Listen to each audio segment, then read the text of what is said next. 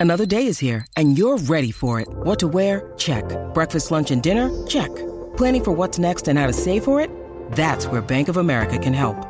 For your financial to-dos, Bank of America has experts ready to help get you closer to your goals.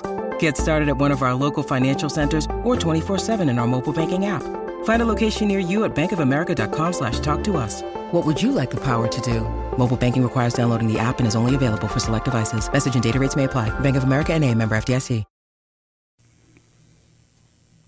Atención, señor operador, para montaje, musicalización y edición. Programa título Doble Historia de Horror, serie Nuestro Insólito Universo. Esta es una doble historia de horror. Y una que se inicia al atardecer del 31 de diciembre del 2008 en Santa Lucía, Valles del Tuy.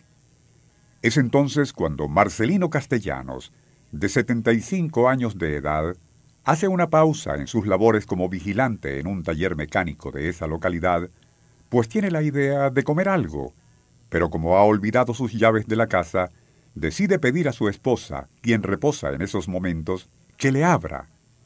Pero, y a fin de que ella no camine hasta el frente de la casa, opta por avisarle que lo haga desde el patio trasero, que es más cerca para ella. Ni lo puede imaginar siquiera, pero con esa decisión está a punto de poner en marcha lo que será, como ya se dijo, una doble historia de horror. Fue cuando ya se encontraba en el terreno de atrás, que comunicaba su casa con otra, que fue avistado por dos perros de la raza Pitbull, sumamente agresiva, que cuidaban la mencionada casa vecina perteneciente a la señora Teófila Castro. Es posible que a causa de que había poca luz no reconocieran a Marcelino, y considerándolo como un intruso, atacaron de inmediato al desprevenido anciano de 75 años. Incapacitado para correr, y mucho menos defenderse de semejantes fieras, éstas destrozaron no solo todo su cuerpo, sino la cabeza, provocándole una atroz muerte. Como es de suponer, lo sucedido provocaría gran estupor e indignación no solo entre amigos y familiares de Marcelino Castellanos, sino en toda la comunidad. Igualmente causó gran consternación a la señora Teófila Castro, dueña de los feroces canes, ante la tragedia que éstos habían causado. Pero aquella historia de horror aún no finalizaba.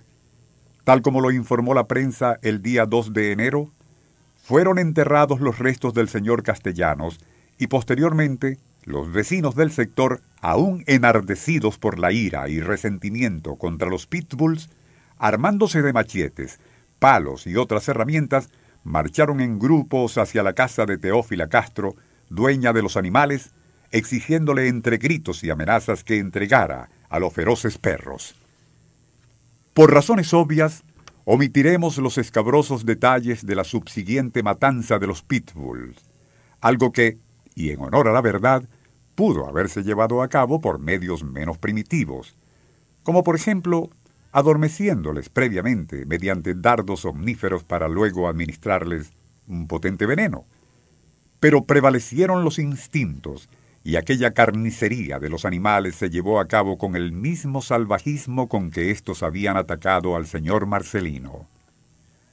En este punto, vale la pena hacer hincapié sobre ese extraño empeño de algunas personas en poseer y mantener, no solo en sus casas, sino apartamentos, a ejemplares caninos como los pitbulls, y que originalmente fueron cruzados y criados en Inglaterra como una diversión, y no solo para las masas, sino también para la aristocracia de ese país.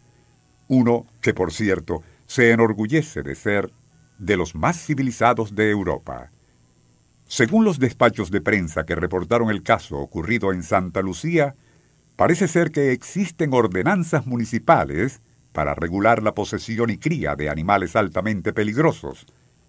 Pero basta una ojeada a las estadísticas fatales referidas a casos de este tipo para darse cuenta de que, y como suele suceder, una cosa son las normas y ordenanzas al respecto y otra la sangrienta realidad.